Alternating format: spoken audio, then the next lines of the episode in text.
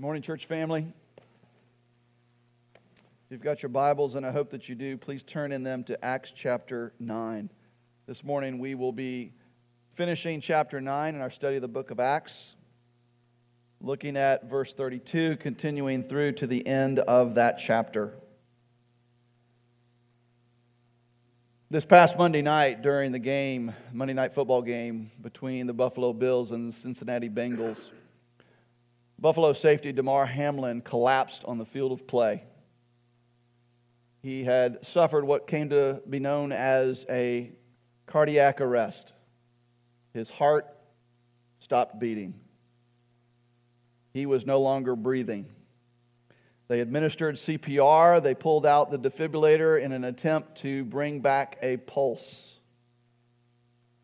Then all of this happened as players on both sides looked on and prayed for God that God would heal him, that he would be okay. He was later taken off the field by an ambulance, transported to a local hospital where he was placed in critical condition. For the next few hours and days, we saw players, fans, celebrities, politicians, praying to God that God might heal Damar Hamlin. Incredibly, some of these prayers were even recorded on national television, which is astounding when we think about the God denying trajectory of the culture around us. But when man faces something over which he has very little, if any, control, actually no control whatsoever. Whether it's a natural disaster or the critical injury of a friend, man ostensibly turns to a God which he may or may not even believe exists. On Friday afternoon, just two days ago, Damar Hamlin began breathing on his own.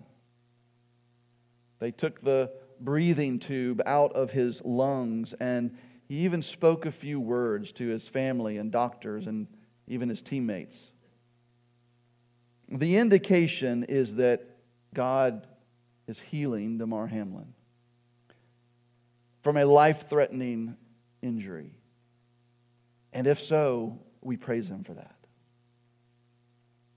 Matt and Emily are missionaries of ours, serving the Lord faithfully in a country far away from here that is hostile to the gospel of Jesus Christ. And ever since they have been in this place over the last year, they have been struggling mightily with illnesses and sicknesses, their entire family. And while it's not been life threatening like the injury to Damar Hamlin, it has certainly been extremely discouraging and disheartening and just very wearying for them and had impact on the work that they are sent there to do. They, along with us and their family and friends, have been pleading with the Lord, have been begging of God that He would heal them and restore them to health. As of today, there's no indication that the Lord is healing them. He may, he may not. But whether he does or he doesn't, we must praise him. So, what's the difference?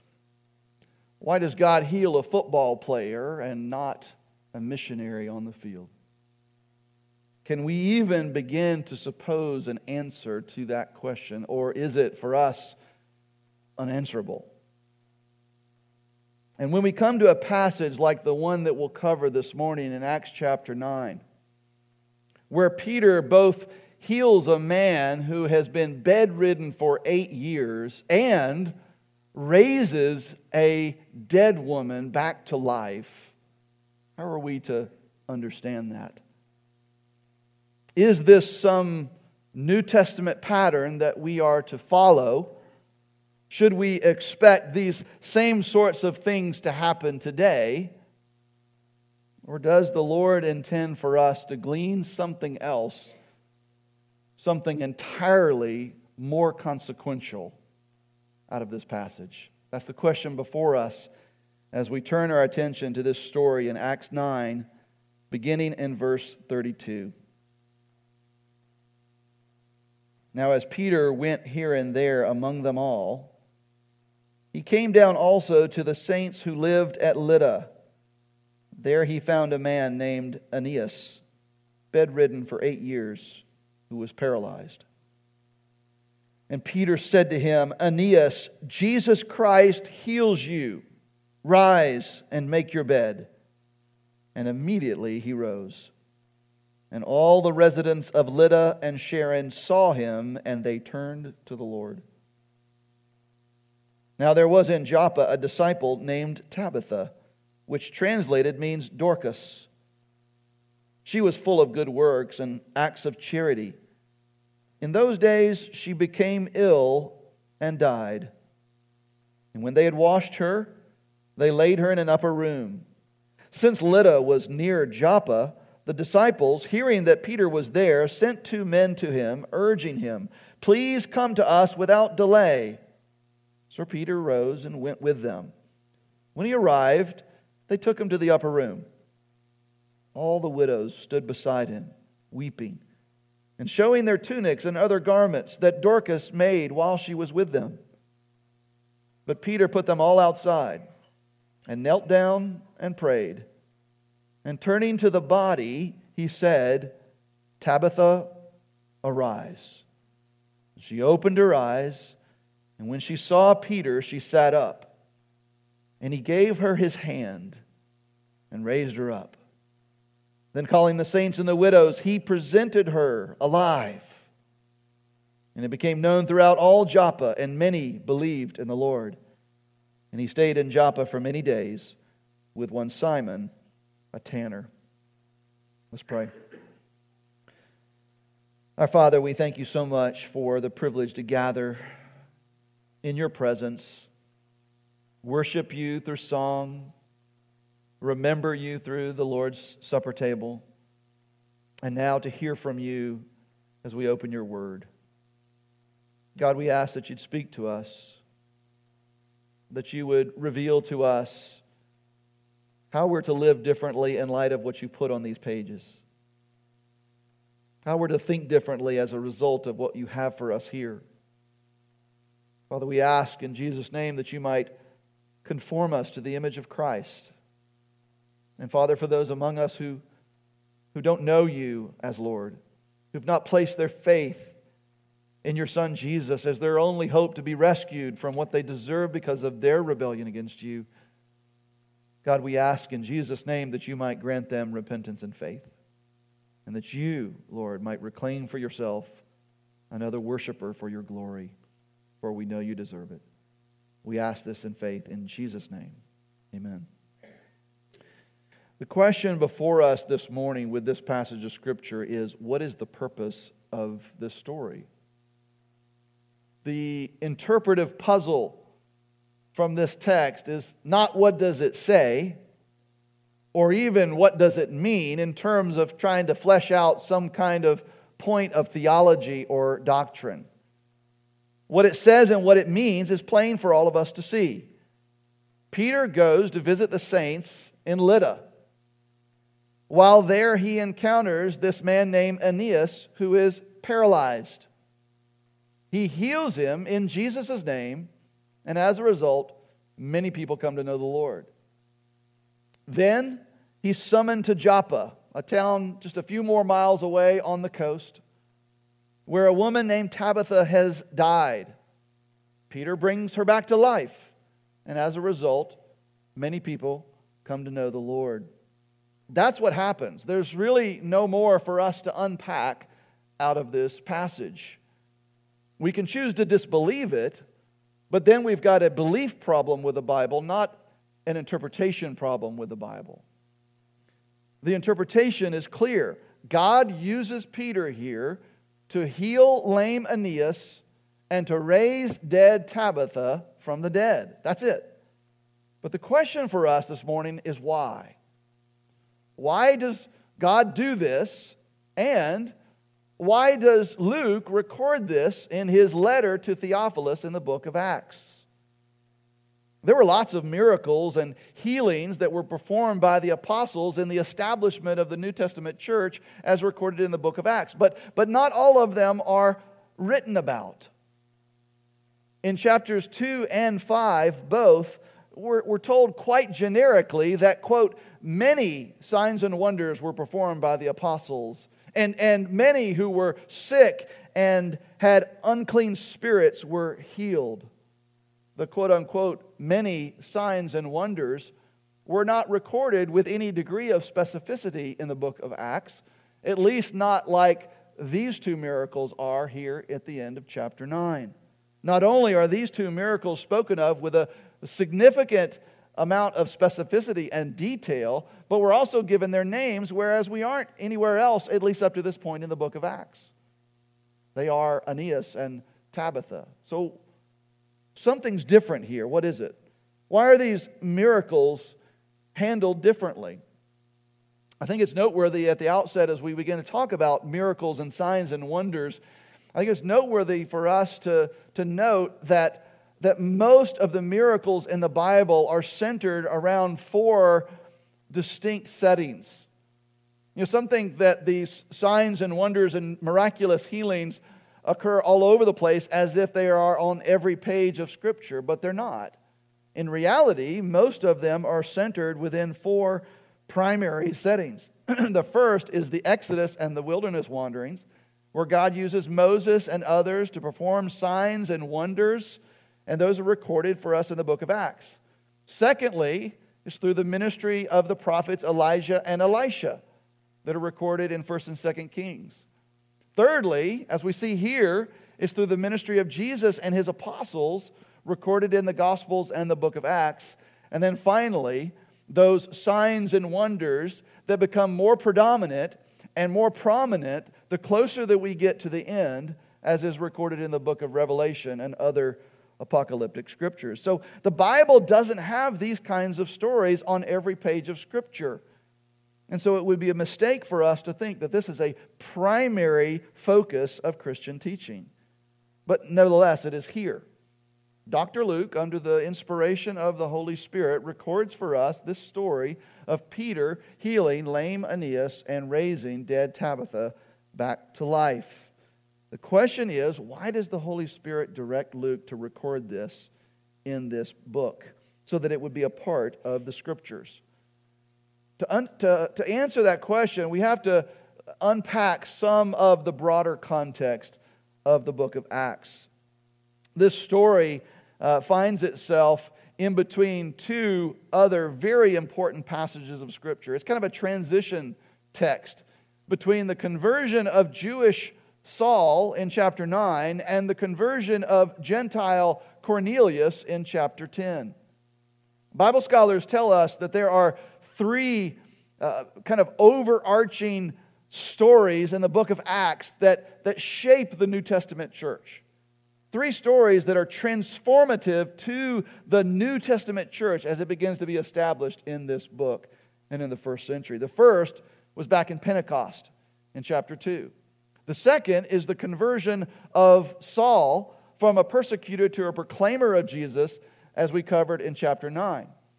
And then the third is the story of the conversion of Cornelius, this Gentile soldier, and his interaction with Peter that we'll begin to work through next week in chapter 10. And this story about Peter here, uh, healing Aeneas and raising Tabitha, is sandwiched in between those last two. Luke wants his readers, he wants us to see that, that this mission that we were empowered to accomplish in Pentecost when the Holy Spirit came upon us, this mission that we were saved to accomplish as Saul was saved from a persecutor into a proclaimer in chapter 9, that mission now continues. And it's moving outward. It's moving out of Jerusalem. It's moving over to Lydda 25 miles away. Then it's moving to Joppa. Then it's going to go up to Caesarea where Cornelius is. And it's going to continue to move out throughout the remainder of the book of Acts. And so that helps us to begin to understand why we have these two stories of miracles here in chapter 9. There are three broad reasons that I want to cover this morning as to, as to why this is in the scriptures. And with each of them, there's go, they're, they're going, these reasons are going to elicit from us a response, an, an application that based on this reason, we ought to do this or that.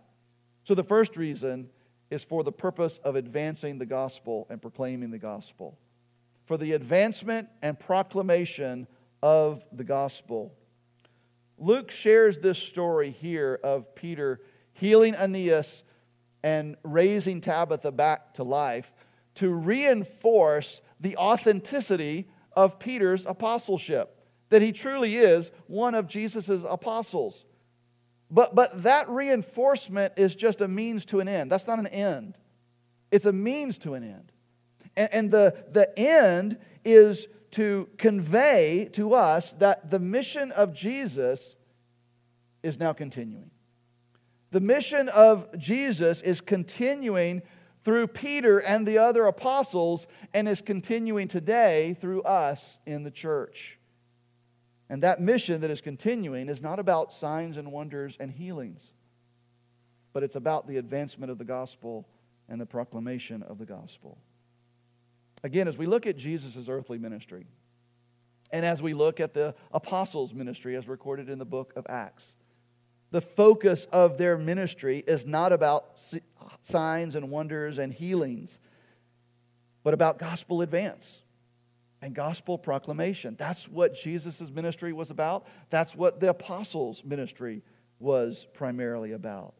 But signs and wonders, both for Jesus and for the apostles, serve to reinforce their positional authority to teach us and lead us in that mission. Part of why Jesus performed miracles is to prove to us that he was the Son of God.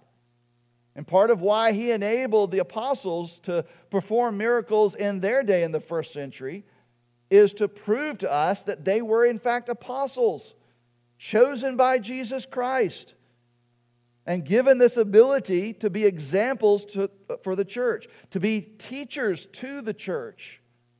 So we follow their example and we follow their teaching because God would use them to write most of the New Testament. That's why today we ought to listen more to Peter than to our pastor.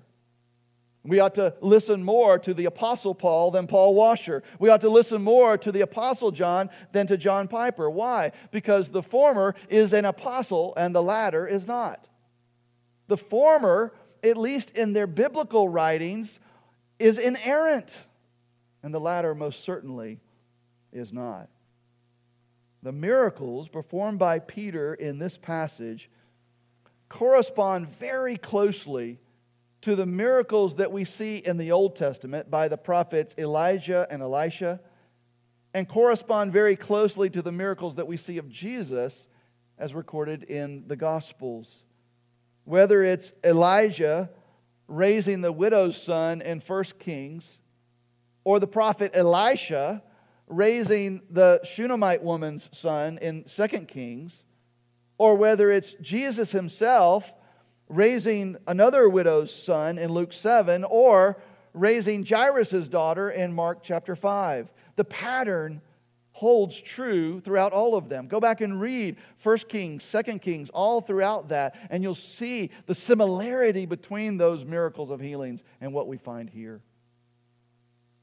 Even the wording in some cases is remarkably similar. One striking example of that is in Mark chapter 5 when Jesus raises Jairus' daughter. What does he say to her? Talitha kumi, which in Aramaic means, little girl, arise. And what does Peter say here to this woman in Joppa? Tabitha, arise. In Aramaic, it's separated by one letter.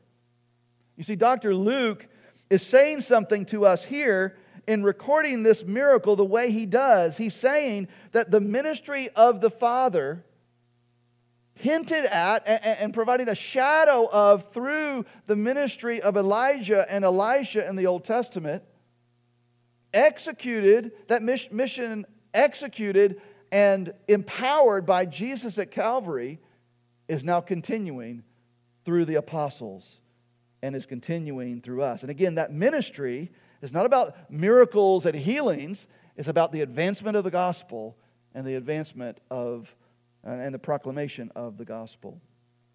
And when God's people claim the gospel, God, in his sovereign grace, uses that as his means to grant repentance and faith to men and women. And that's what we see here in both of these stories in this passage. In Lydda, we're told that all of the residents of Lydda and Sharon, that surrounding region, saw him, that is, saw Aeneas, whom they knew to be bedridden for eight years and paralyzed, up and walking around carrying his bedroll. They saw him, and what did they do? They turned to the Lord.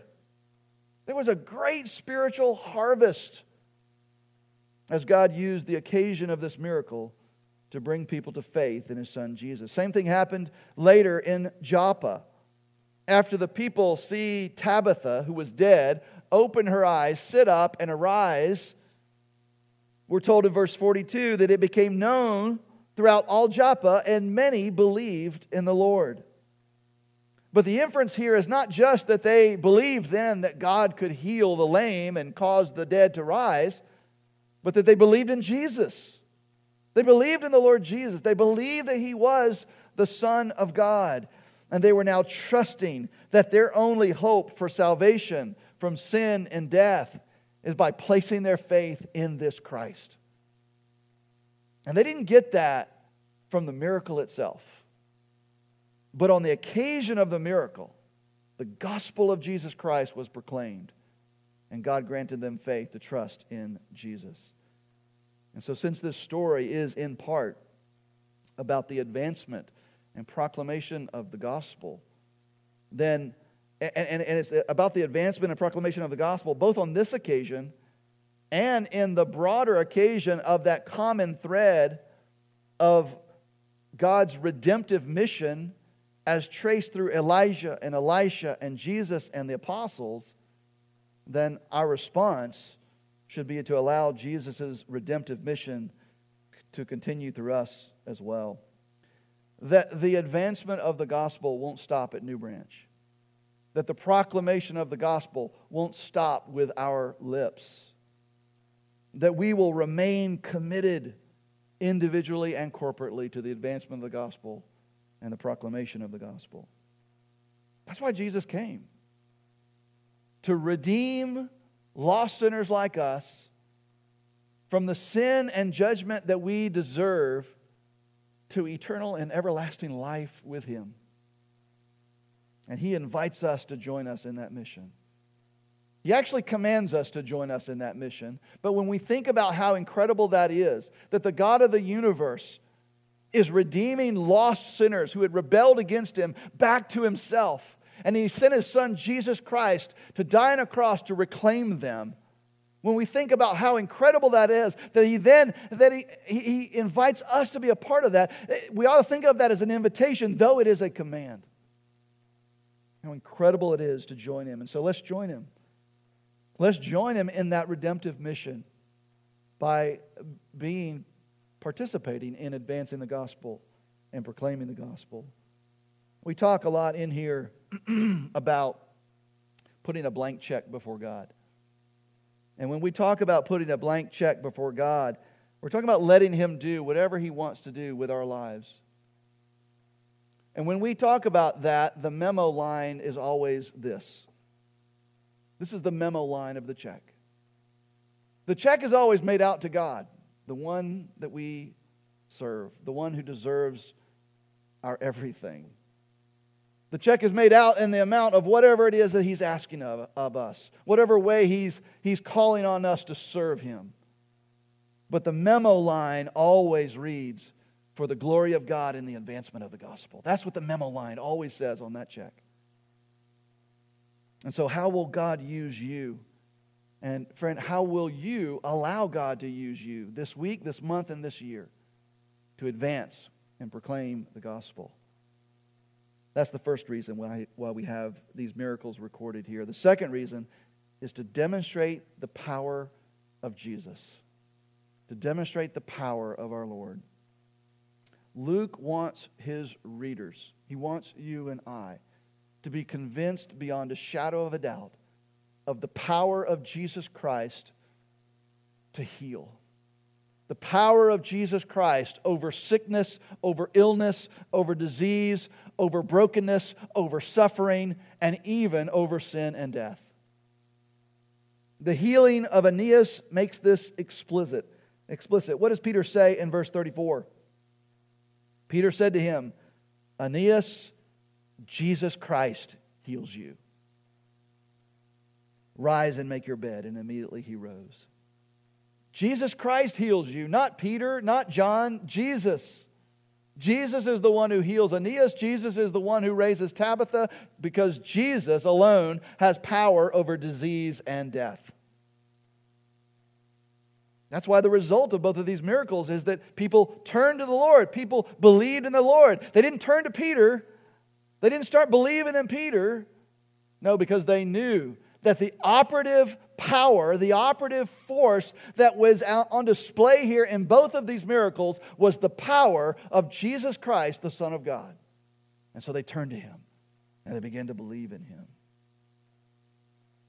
But I would submit to you, listen to this, church, I would submit to you that the saving of those who respond was even more miraculous than either the healing of Aeneas or the raising of Tabitha.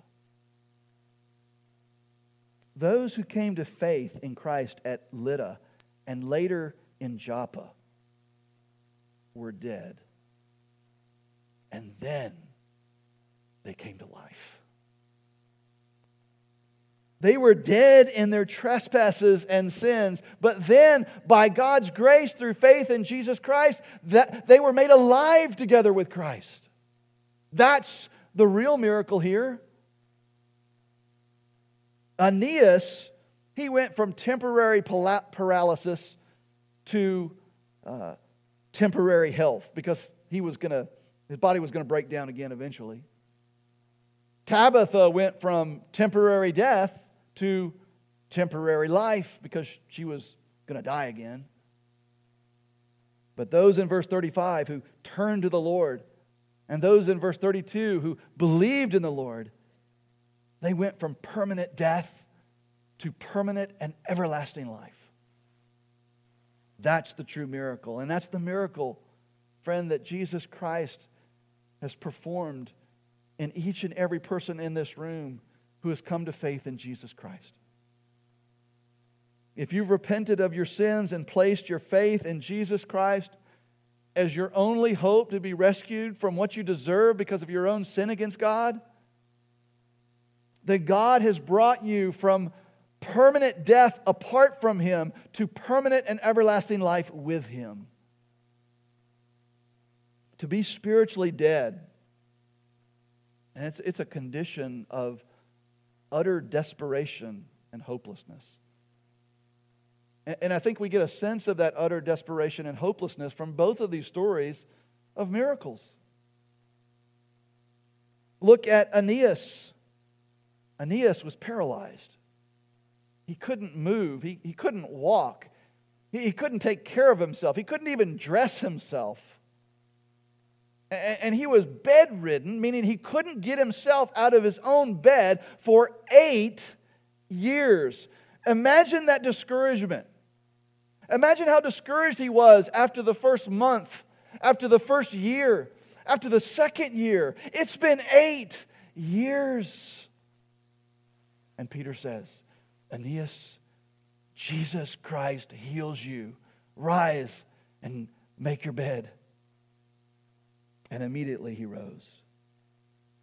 Whatever had caused his paralysis, friend, whatever in his body had not been working for eight years, at that moment began working.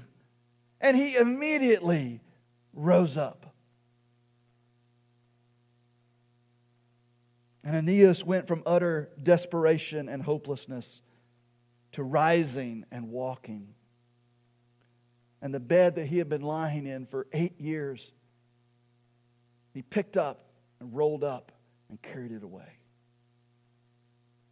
Friend, when God saves you by grace through faith in his Son, Jesus Christ, he takes the bed that you've been lying in, the bed of your own sin and shame and guilt and sentence of death, and he rolls it up and he takes it away. The desperation and hopelessness of your former life gives way to an assurance of pardon and a glorious hope of heaven. Now consider Tabitha. Consider her utter desperation and hopelessness. She was dead. There was no life in her physical body. Doesn't get much more desperate and hopeless than that. And by the way, apparently she was a really good person. Luke tells us that she was full of good works and acts of charity. And apparently, she made clothes for the widows in that region.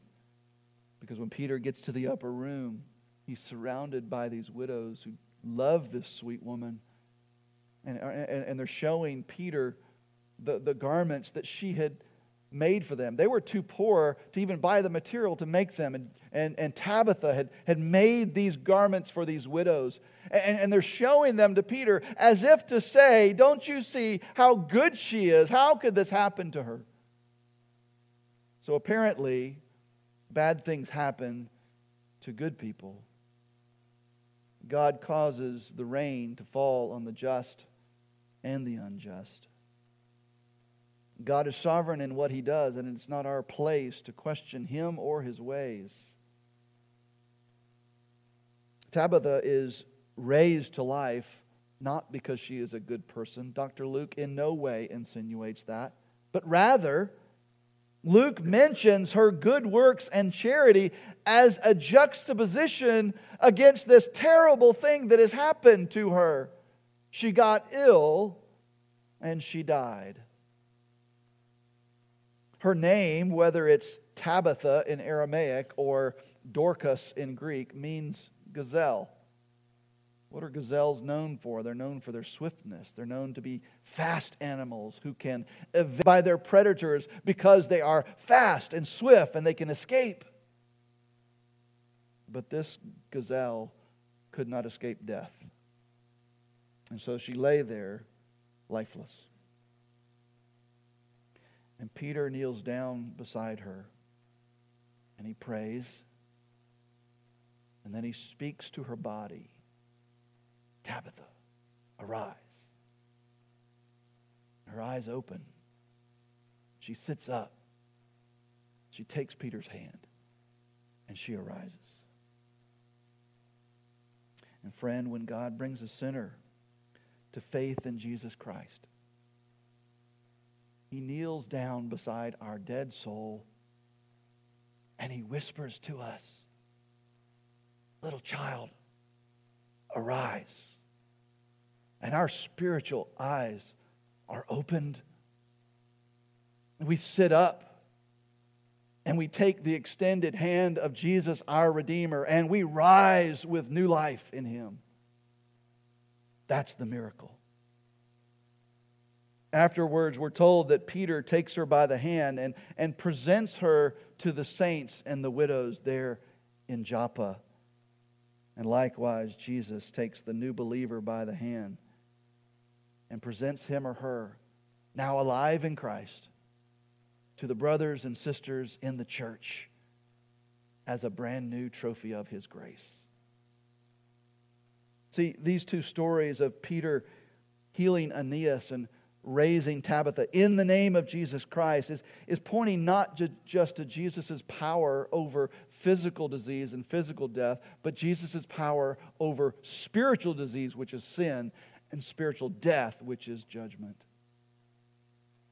And so our response as believers, if we're, if we're believers, our response should be worship, right? It should be to praise Him to praise God for what He has done for us in Christ and the grace that He has shown us in Christ.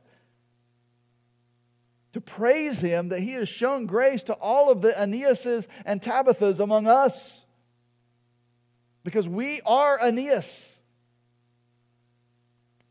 We are paralyzed in sin, bedridden in guilt and shame. But in Christ, that bed is now rolled up and taken away. Praise God for that. We're the Tabithas, dead in sin, utterly desperate and hopeless. But in Christ, He raises up, us up to new life in Him, new life in the here and now, and everlasting life forever with Him. So our lives should be marked by worship. Our lives should be lived out of that sense of thankfulness and gratefulness for what He has done for us in Christ. We ought to now see, uh, d- desire to see this God of ours glorified in and through our lives. We should want our lives to be poured out on the altar of sacrifice in order to magnify this Jesus and to make much of Him in our lives.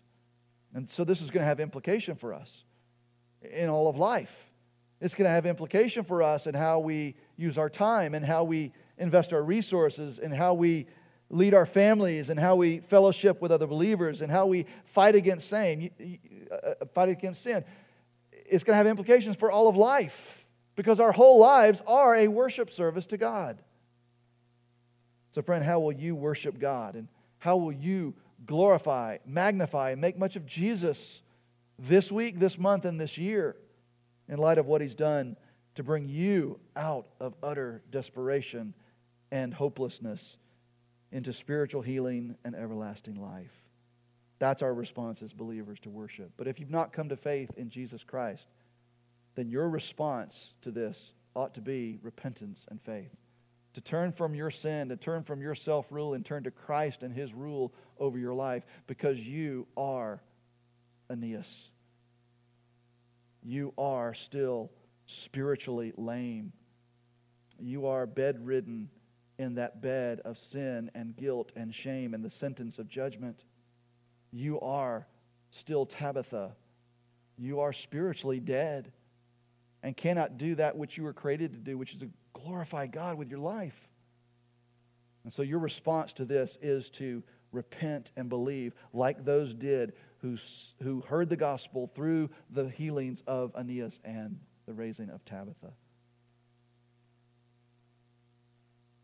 So, why do you have these two stories of miracles in Acts 9? First, for the proclamation and advancement of the gospel. So, let's join him in that mission. Secondly, to demonstrate the power of Jesus over physical disease and physical death and over spiritual disease and spiritual death. And so let us worship him and praise him as the only one who has that power. And then, thirdly, we have these two stories to point us to the coming kingdom. Anytime we see anything remotely like this illness, sickness, disease, death itself anytime we see these, it's a reminder of the fall. They're a reminder that we live in a fall by the stain and stench of sin. There was no illness, there was no disease, there was no paralysis, and certainly no death in the garden. No Aeneas's, no Tabitha's. But because of sin, because of the fall, now these things are a regular part of living in a fallen world. But that doesn't mean that we should accept them as good and right and normal. The cultural cliche that death is a part of life, that we ought to embrace death as just a part of the life cycle, is an utterly unchristian idea. That's a, that, that comes from a pagan worldview. The, the Christian worldview is that God created human life to be eternal. And death only entered the picture when man sinned against God. Now life is interrupted by sin. Now life is interrupted by death. Death isn't a part of life, death is the enemy. That's why God sent his son Jesus Christ to defeat death. See, our greatest enemies, sin and death, have been defeated, but their effects are still felt. Sin still ravages our soul, still causes heartbreaking brokenness around us and in us. Death, at least physical death, is still an unavoidable reality for every person. We're all going to die physically one day. But because of Jesus, because of faith in Jesus, we who know him through faith in his Son, in glory, where there will be no more illness, no more disease, no more paralysis, no more lameness, no more brokenness, no more suffering, and no more death. And whenever we see these kinds of miraculous healings in Scripture, it should, it should point us to and remind us of that, that future glory that awaits us, where every tear will be wiped away, and there will be no more suffering or brokenness, and even death itself will be gone, and they will never again be a part of the human experience. This is why these kinds of miracles are so often called signs and wonders because they are a sign of what is to come. And, Christian, they are a sign of our home. They're a sign of where we really belong. How silly of us to cheapen the story of these New Testament miracles by suggesting that the purpose of them is for us to develop healing ministries to help hurting people in this day and age. To walk away from this passage with a game plan to start a healing ministry to, to, is to miss the whole point of this message, to miss the whole point of this passage of Scripture, and perhaps to miss the whole point of the gospel itself. Jesus did not die on the cross to give us perfect health in this life. Jesus died on the cross so that we might be transferred from death to life in the next. And so, our response to this third and final reason for this passage being here in Scripture is to cling to that hope to cling to the hope of that world that is to come for us. When we see brokenness around us, suffering, illness, disease, even death, it should remind us of the fall. It should remind us of our need for rescue. And when we read about healings and miraculous stuff like this in Scripture, and when we see God perform healing and miracles in the world around us today, let those miracles point us to our hope for a world that is to come where there will be no more need for healing. See, God still performs miracles today. He may not do it in the same way that He did it when Peter walked the face of the earth. And why? Well, first, because He doesn't need to authenticate anybody for apostleship. Apostleship was a first century office of the church. He doesn't need to authenticate apostles anymore. And we don't need the apostles anymore because we have recorded on the pages of Scripture their writings. We have the Scriptures. But secondly, God may not use the same means because he uses other means. The means that he used in Peter's day was the touch of Peter's hand, the touch of John's hand, the touch of the apostles' hands. But now he uses predominantly the, the miracle of the human body and knowledge of the miracle of the human body that he's given to the, to the medical profession. He still heals people today. But we know he doesn't always heal. Just like he didn't heal Paul of, of the thorn in his flesh in 2 Corinthians 12. Even though Paul prayed multiple times, begged that God would remove that, God said no. And he's he said no because he was teaching Paul a lesson that his grace was sufficient for him and that in his weakness Christ would be strong. In his divine wisdom, God may heal Damar Hamlin. And if so, we should praise him. Praise be to God. And in his divine wisdom, he may not heal the Benson family. We pray that he will. We beg that he will. We beseech him that he would but he may not. And if not, our job is to praise him still. When we pray for God to heal someone, and he does, we should be reminded of the lessons that were taught from this passage of Scripture. That the purpose of these healings and the purpose of them being recorded for us on the pages of Scripture is not to give us a pattern that is to be a normative practice for the New Testament church, that we're supposed to go out and start healing ministries and teaching people how to raise people from the dead. Instead, the purpose is to advance and proclaim the gospel, to show that the redemptive mission of Jesus is continuing. And so let's join him in that mission. The purpose is to demonstrate the power of Jesus over disease, lameness, illness, even sin, and death itself. So let's glorify him. Let's worship him. Let's magnify him as the only one who can do that.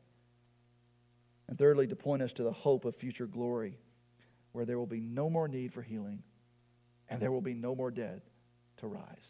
So let's cling to that hope. Let's pray. Father God, we pray for those among us who may realize, perhaps for the first time, that they are Aeneas, that they've been paralyzed and lying in a bed of their own sin and guilt and shame, and it is utterly hopeless. And by your grace, you've shown them there is no way out except through Jesus. You've revealed to them, Lord, that they are a Tabitha, that in their spirit they are dead. They don't even have the life to turn to you. God, in Jesus Christ's name, we pray that you would grant them repentance of sins and faith we ask that you would give them new life in Christ. That you would, in this very moment, in the quietness of where they are in their seat, that you would walk them across the line of faith to trust in Jesus Christ finally and forever, that He is their only hope. God,